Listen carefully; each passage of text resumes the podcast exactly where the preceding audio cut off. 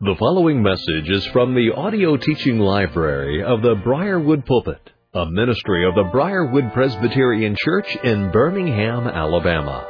Our speaker is Dr. Harry Reeder, Senior Pastor of Briarwood Presbyterian Church.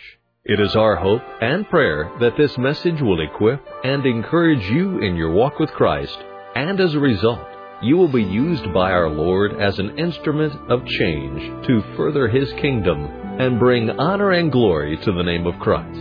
Here now is our pastor teacher, Harry Reeder.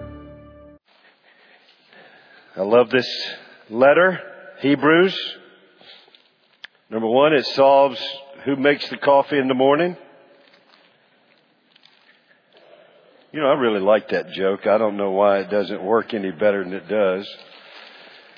Secondly, I get to tell you who I think wrote Hebrews? No, I don't think it was Paul, but there's some Paulinisms. So I think it was someone close to Paul, and I think you got two choices, personally. Well, three choices. Somebody we have no idea, under the direction of Paul, therefore apostolic authority. Or, secondly, someone close to Paul, Maybe someone like Apollos.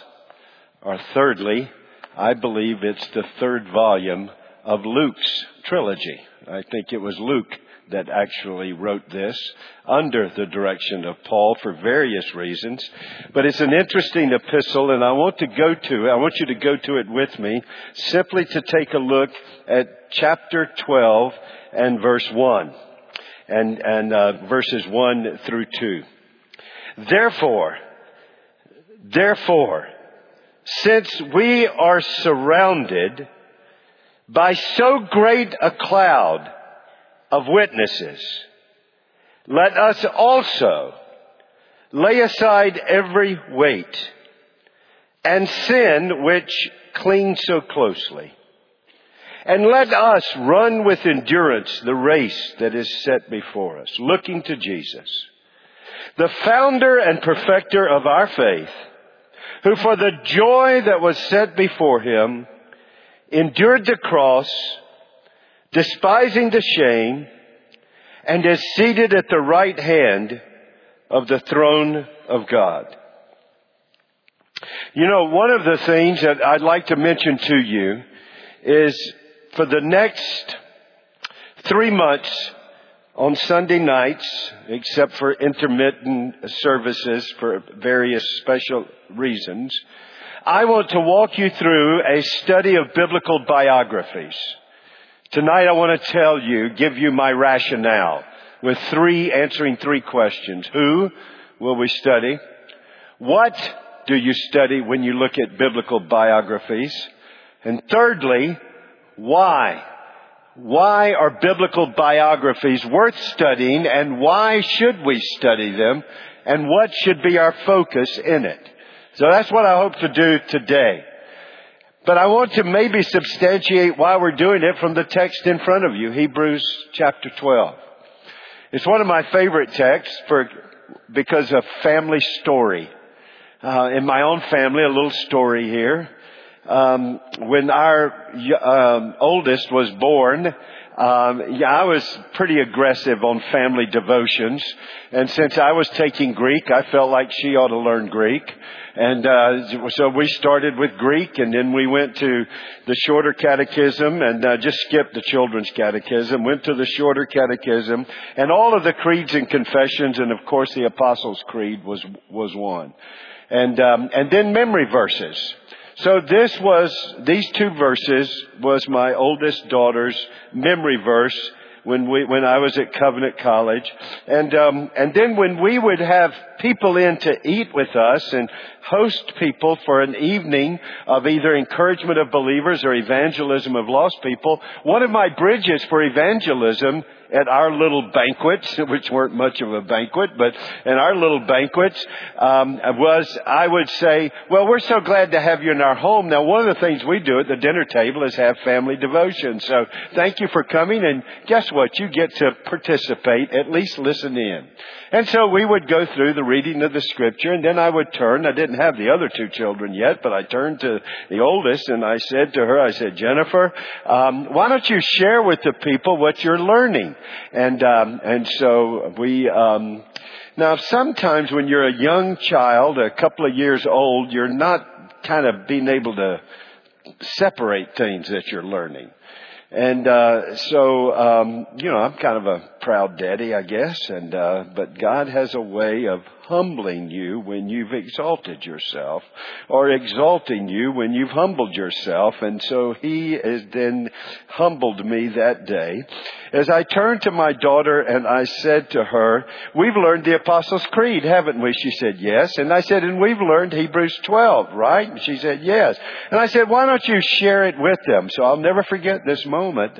I love this. Every time I come to this verse, I think of it. So she began, Therefore, since we have such a great cloud of witnesses surrounding us, let us also run with endurance the race that is set before us, and let us also lay aside the sin that so easily entangles us, and fixing our eyes on Jesus, who for the cross that was set before him, endured its shame, and despising the shame, has sat down at the right hand of the Father. From thence he shall come to judge the quick and the dead. And I believe in the Holy Spirit, the Holy Catholic Church, the communion of saints. so I think I set my daughter up for, for my own humility that day. But I love this passage, this, this pivotal moment. Hebrews has unfolded. The glories of the new covenant that comes through the concealment of the new covenant in the old covenant that's now revealed what the old covenant was all about in the new covenant. And you got Moses, but now we got one better than Moses. You got David, now we got one better than David. You've got, uh, you've got the Levitical priest, but now we've got the priest according to the order of Melchizedek. And here is the glory of the new covenant. And then he says, but these old covenant saints have so much to teach us. And then you have this great chapter in chapter 11 by faith. And we see Noah. We see Enoch. We see Gideon. We see Samson. We see, we see saint after saint like you on the other side, anticipating Christ, saved by grace alone, through faith alone, in Christ alone, the promised one, by their believing the promises of God. And then how they lived by faith. And then having given us this, as many preachers call it in chapter 11, the hall of faith. He then goes to chapter 12. Don't miss the first word. Therefore, since we have such a great cloud of witnesses, in other words, what is he telling you?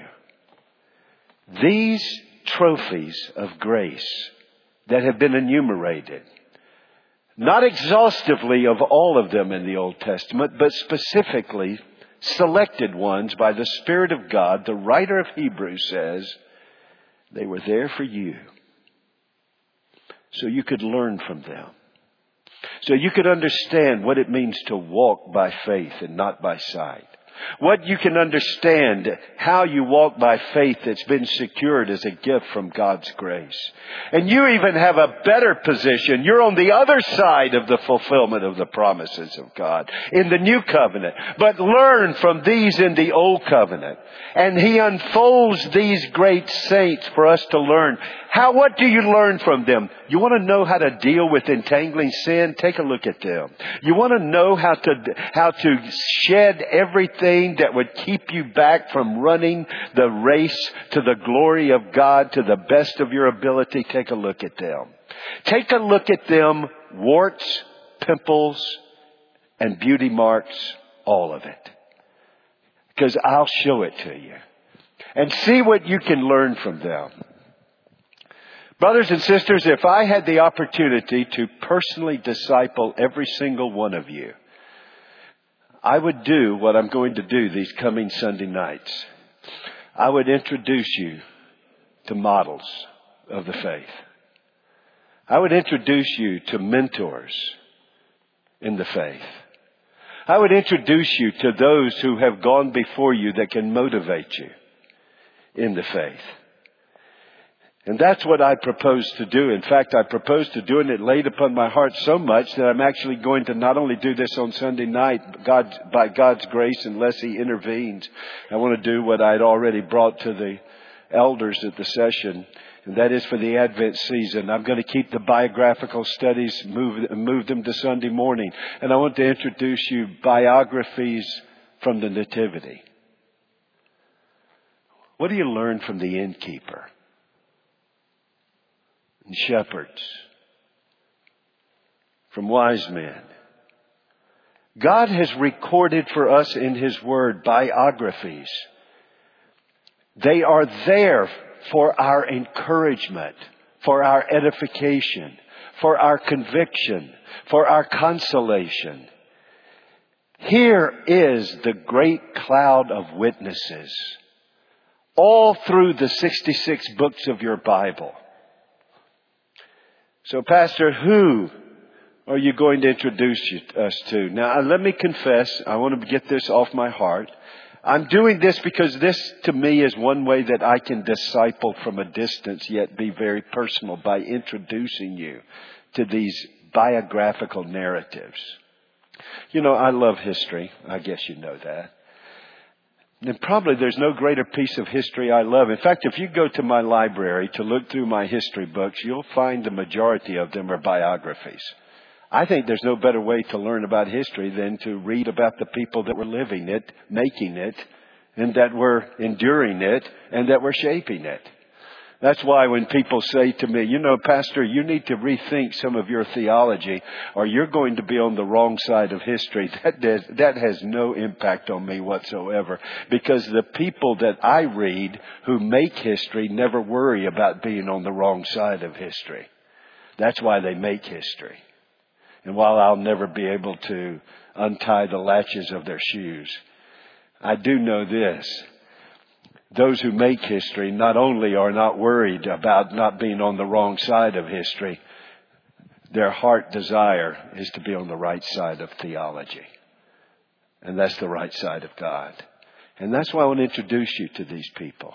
And I'm going to be honest with you. I'm going to show you the warts and pimples as well as their beauty marks. I want to show you all of that because the Bible records it. And the Bible records it for a reason. Now, Pastor, who are you going to introduce us to? Well, I can give you some names of these Sunday night biblical biographies that we're going to take a look, but I'll go ahead and alert you to something I already said this morning, but it bears repeating tonight. I'm not going to take the easy way out. Joseph, Daniel, Job, Moses, be pretty easy to come up with a 46 minute sermon, 42 to 46 minute sermon on these guys. But I'm not going there the best way I know to shape it is this. Um, when another thing that we would do as a family is, and my wife and I was, if there was ever a movie worth seeing that we could see, we would go see it, and we would download it, we would debrief it, we would talk about it, and um, I remember one of my children one time said to me, Daddy, can't we just watch the movie? No, we can't because that's what they want you to do is just sit there and watch it while they pour it into you what they're trying to communicate. You've got to filter it. You've got to take a look at it. You've got to understand it. And, um, and that's when I said to her, I said, you know, if you did, if you understood that, you wouldn't have made that mistake in devotions back uh, when you were two years old. You understand that, don't you? But here, folks, here's the deal. Is that everything that's being communicated to us comes through a world and life view. People have a perspective they're communicating to you. I don't care what it's a song, it's a book, it's a play, it's a um, whatever it is. There's something being communicated visually, audio, and uh, and and as you're seeing it and hearing it, it's impacting you. But here's what I begin to understand is that whenever I would look at the story and I would go to a movie in particular, there was, I, I noticed something. The movies I was enjoying and learning from and that kept me not only had good leading men and women, there were what the business calls character actors. Go try to find a John Wayne movie without Chill Wills. You won't even find one. Uh, go and find, go and take a look at a Clint Eastwood movie. I can tell you eight of the people that are going to be in the cast. Because he knew those were the people that nobody, everybody paid for the leading man and the leading woman. But the people that made the story were the people you usually skip over. Like Nathan. We love to go to David. But if you didn't have Nathan, you wouldn't have David as the man that he is. What does the Bible say about Nathan? Where was the first revival that perhaps staved off to some degree the flood's application for another generation? Enoch walked with God and was no more. So come next week. Take a look at Enoch, Gideon, Samson, Miriam, Deborah, Nathan, the nondescript preacher. Here are all of these characters that have so much to say to us, and the Bible presents them to us with honesty. These are the people that fill in the blanks. We usually go to the quote unquote leading men and women. And understandably so, and should. But don't miss these background characters that bring so much to us. And I want to introduce them to you on Sunday nights and, and even do so on Sunday morning for the Advent series. So that's who, but what are we going to study? Well, we've got plenty of material. Now, I don't have many weeks to do this. And I, when I get to the end, I'm going to recommend a, two books to you of uh, that have been published. But one of them by the greatest preacher, one of the greatest preachers that's ever lived, Alexander Whyte. And I'm going to recommend some books to you if you want to continue this study, because there's a lot of room to continue to study. I didn't do this. Howard Hendricks did this, but I agree with him. I think I trust him. He says that there are 360, I'm sorry, there are 349 biographical studies in your Bible. 349. In other words, if I take every night, I could preach for over two years on this. 349 biographical sketches in your Bible. And then he makes an amazing statement. I'm going to take him at his word. 349 biographical sketches, but only 67 finished strong. Only 67 finished the course strong. Their last mile was their best mile. What do we have to learn from those 67? What do we have to learn from the 200 plus that didn't finish strong? So I want to take you to the biblical data. I want to take you to the biblical data, at least on some of these on Sunday night. And there's more there than you think. And the Bible knows there's a lot there for you to take in. In fact, do you have your Bibles ready? Let me show you the passages that moved upon my heart to do this series. Would you take your Bibles and go with me to 1 Thessalonians? And I'm just going to do this not with a linear logical thought, but just to kind of help out in terms of location in your Bible. Go with me to 1 Thessalonians. New Christians, here's the encouragement. All the T's are together. So if you get to a Timothy or a Titus, you're close to Thessalonians. First Thessalonians let me help you again. It's right in front of Second Thessalonians. It's great. Every time you look, it'll be right there. Look with me in First Thessalonians chapter one. Take a look at verse. Take a look at verse uh, five. Because our gospel did not come to you, uh, because our gospel came to you not only in word but also in power and in the Holy Spirit with full conviction. You know what kind of men you saw our lives, the biography of our life to some degree while we were there. You know what kind of men we proved to be among you for your sake, and you became what? Imitators. You used us as models and mentors. Slip over to chapter 2 of 1 Thessalonians. Chapter 2 and, and go down with me to verse 13. And we also thank God constantly for this, that when you received the Word of God which you heard from us, in other words, you modeled, we mentored you, we modeled for you, you received the word of God which you heard from us, you accepted it, not as the word of men, but as for what it really is, the word of God which is at work in you believers, for you brothers became imitators of the church, for you, I'm sorry, for you brothers became imitators of the churches of God in Christ Jesus that are in Judea. You suffered, in other words, you not only learned from us, you learned from your brothers who were suffering for Christ in Judea. You grabbed a hold of some biographical messages.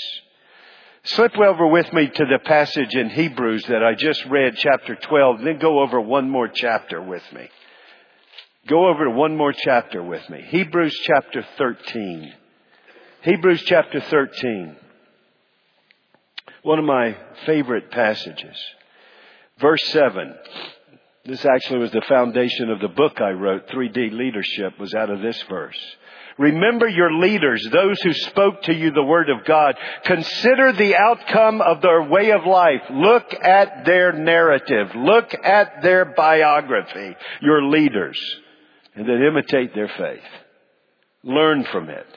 Learn how to embrace it. Learn how to embrace it for the Lord. Take your Bibles and go over to 3 John. You do know you got four Johns in your Bible. Big John, three little Johns. Go to the little, little John, well, the next to little John. Third John. Go to third John in chapter one. There's a giveaway. Slip down, if you would, to verse um, 10. So if I come, I will bring up what he is doing, talking wicked nonsense against us. In other words, he's going to identify the false teacher. And not content with that, he refuses to welcome the brothers and also stops those who want to and puts them out of the church. Beloved, do not imitate evil, but imitate good.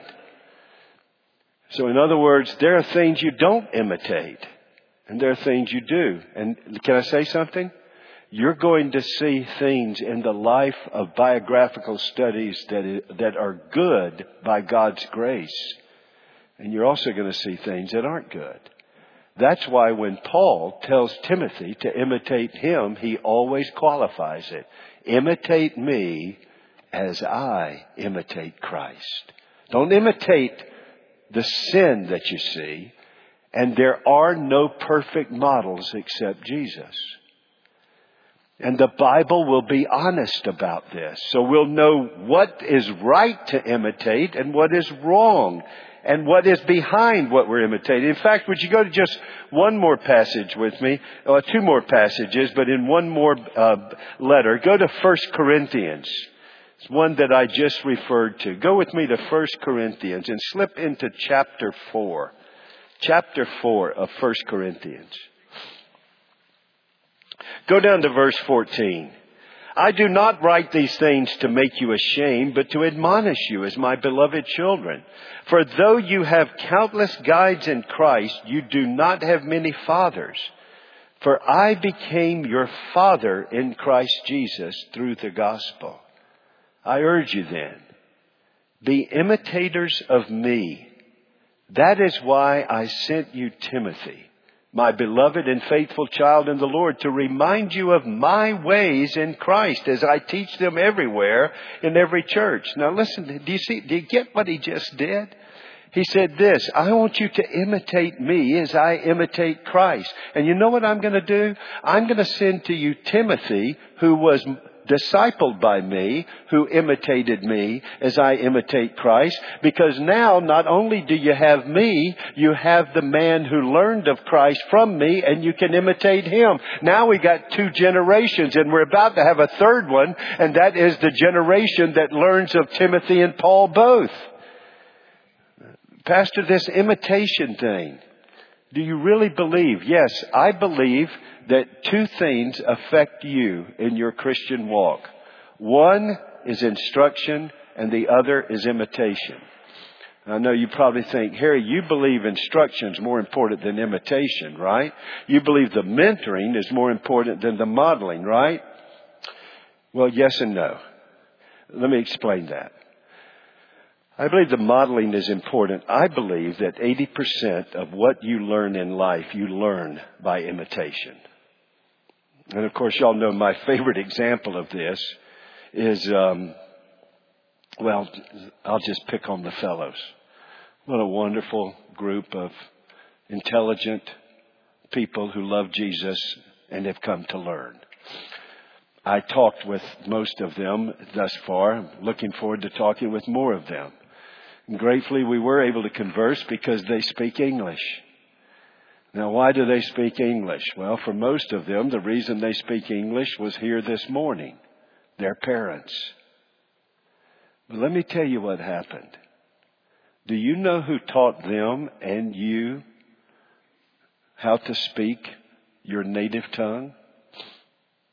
You said, well, Harry, you've already told us. Our parents. Yes, they did. But particularly your mama. Now, Daddy likes to get credit for it, but Daddy didn't really get it. It was your mama. Now, stop and think about this. Many of you have learned to some degree some foreign language, Spanish, or, you know, in my case, I had to get Greek and Hebrew and Spanish when I was in high school. And I learned from vocabulary cards, didn't you? Here's the English word. Here's the word you're learning in the foreign language so that it's not as foreign to you. But you had the vocabulary card. But when you were born, you learned a foreign language.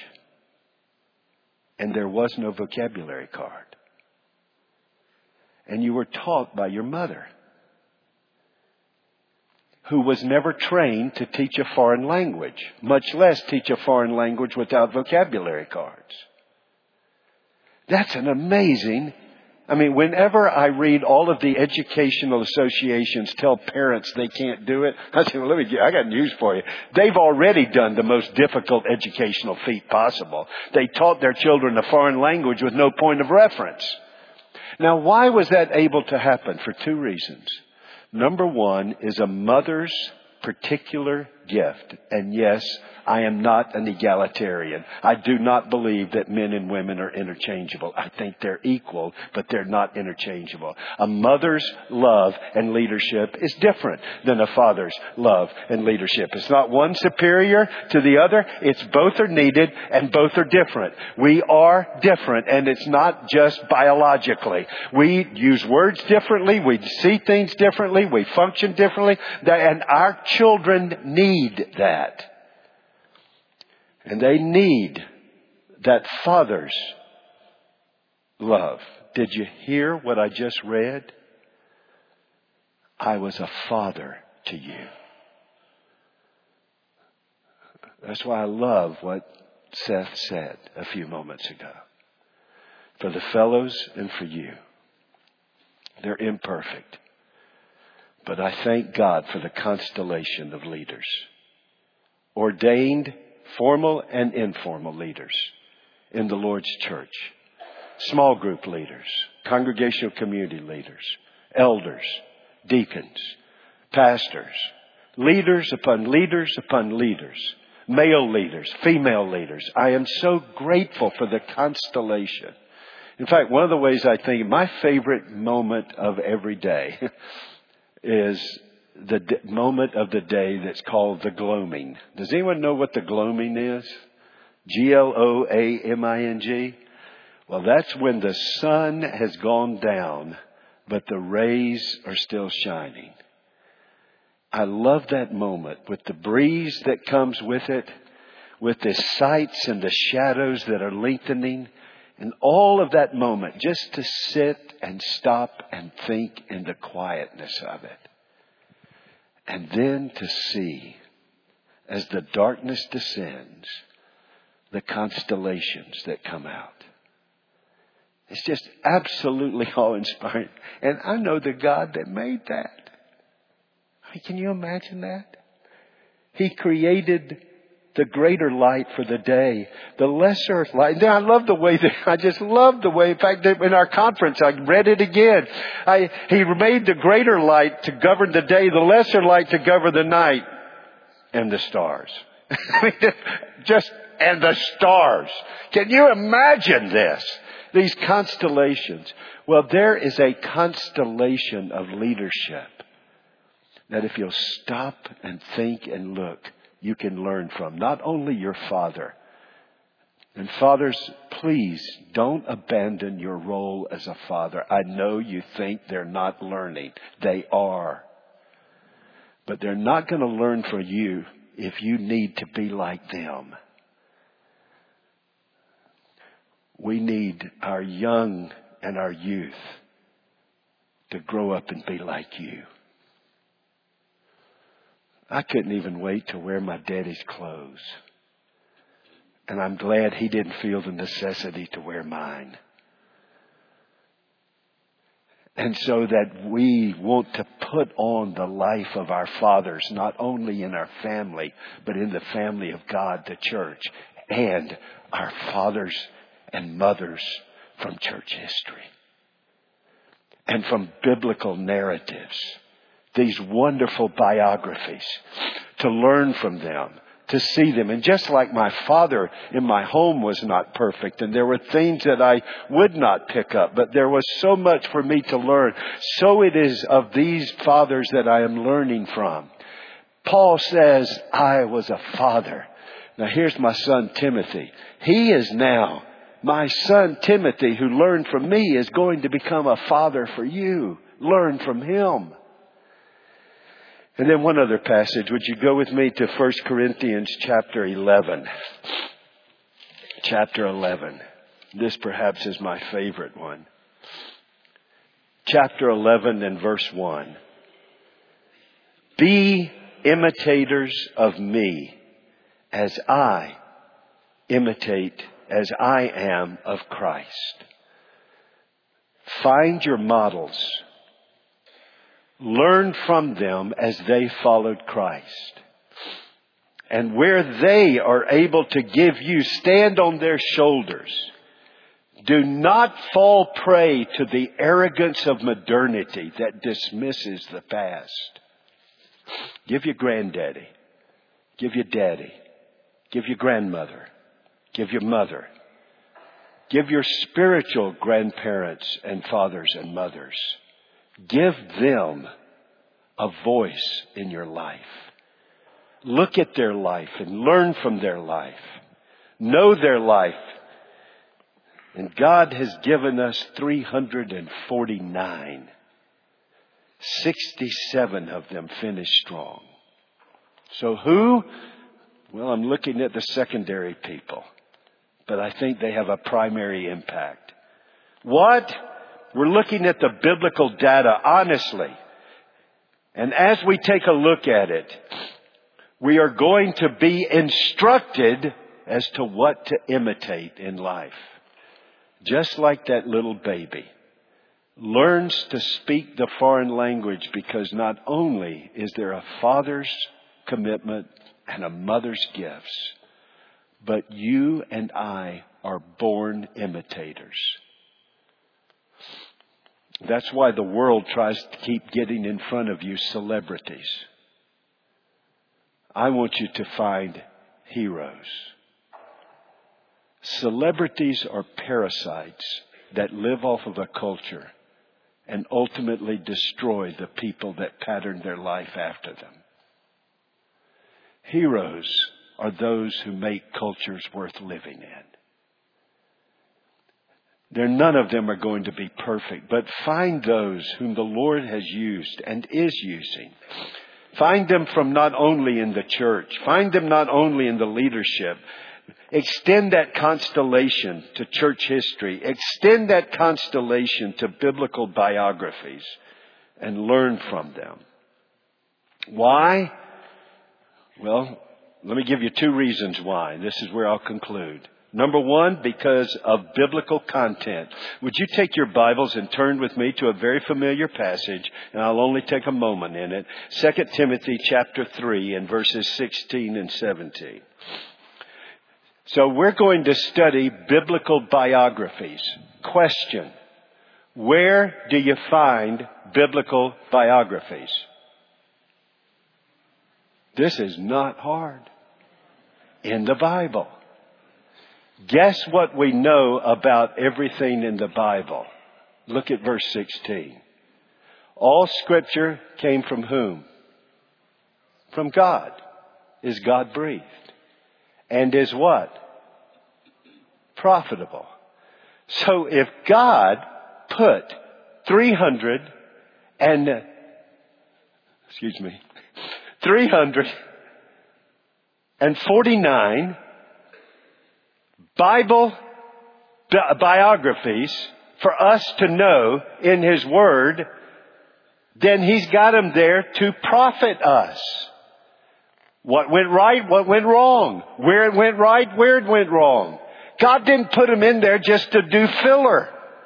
He's got them there. All scripture is profitable for teaching, to instruct us, for reproof, to change us, for correction, to redirect us, and to train us in righteousness so that the man and the woman of God may be adequate and equipped for every good work, then why would we leave out 349 biographical studies?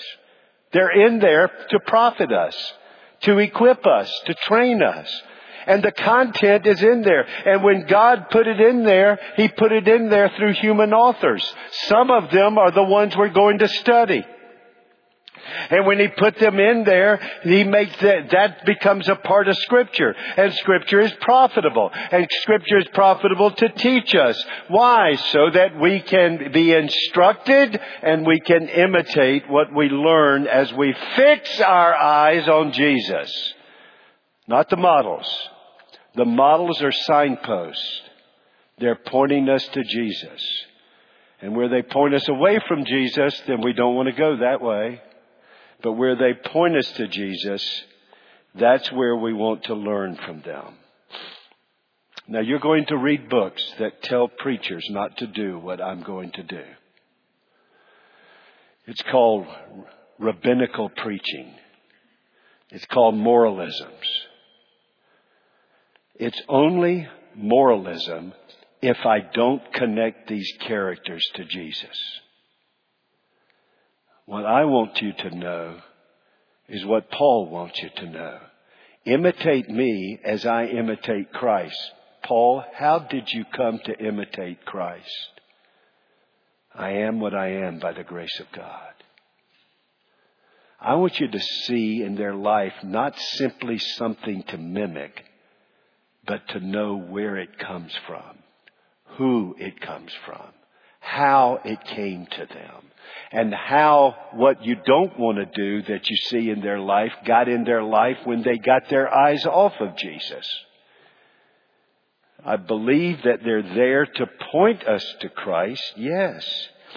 But they're there to point us to Christ. Yes, I am not going to preach a sermon, dare to be a Daniel, and God's going to save you. No. I'm, but I am going to tell you what Daniel, well, I'm not in this series, but I will tell you what a Daniel is and what he does. Then I'll tell you who made Daniel. It was the grace of God and how he made Daniel.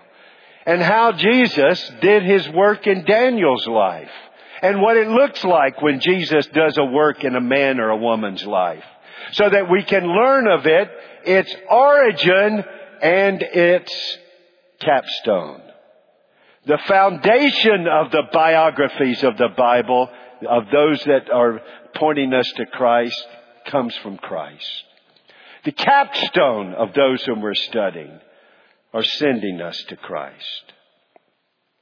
So we're not only going to study these because God put them there to study, it's part of Bible content. And all scripture is profitable. But we're also going to study because of biblical intent. Why are they there? They're there to give you hope.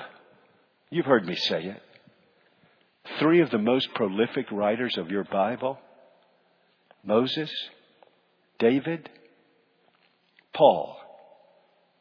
Murder or manslaughter. I don't know about you, but that encourages me. If God does that with a religious terrorist like Paul, what might he do yet with us? If God does that with a man who's willing to take somebody's life out of his own tempestuous anger like Moses, what might he do with us? If God could take Peter, a traitor, three times, what might he do with us? If God could take that same Peter who later would falter and start preaching a false gospel and have to be corrected by Paul, what yet might he do with us? You see, I want us to take the Bible content and use it for its intent. And one of those is to tell us God saves sinners. And He uses saved sinners whom he makes saints by the blood and righteousness of Christ. Secondly, I want you to get those. See, if I would, if I would say to you as a disciple, there are three L's I want to be in your life. Love, learn, and live. Love Jesus, His Word, and everything that Jesus loves, which He tells you in His Word. Learn Jesus from His Word by the teacher, the Holy Spirit. And then fix your eyes on Jesus and use models and mentors, but live your life for Christ. I would just quote Jim Elliot. One life will soon be past. Only what is done for Christ will last. Then I would say if you want those three L's to be lived out, then you need the three M's. You need models to imitate, mentors for instruction, and motivators for inspiration. And I want to introduce you to some imperfect but God given and recorded models and mentors, and by God's grace, that will motivate you. And we'll do so by getting into the scriptures. And by the way, not only will we learn about Jesus who saved them, who was patient with them, who was molding them, who was making them, and we can learn from them about the Jesus we love and how to live for Jesus with models and ment- models for imitation, mentors for instruction, and motivators for inspiration. But as you're looking at them, you know what some of them are? They're types of Christ for us.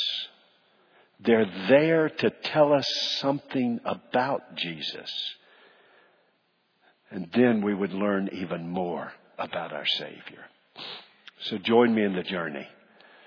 I'll try to get, maybe when that Briarwood Weekly shows up, don't just shove it to the side. Don't hit trash. Or don't put it in the wastebasket. Find the text for Sunday night. I'm going to give you three for next Sunday night. You'll see them. They'll get to you this week. I want to introduce you to Enoch. first revival, walked with God, and was no more. Let's pray.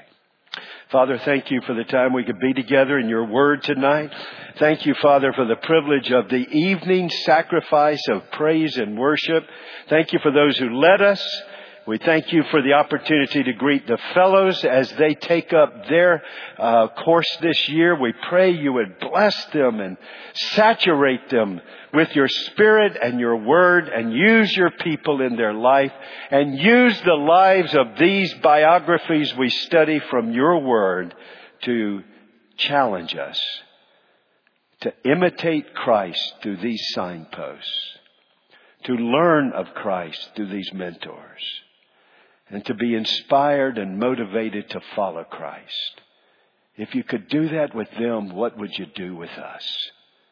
Here I am, Lord. Send me. I pray in Jesus' name. Amen.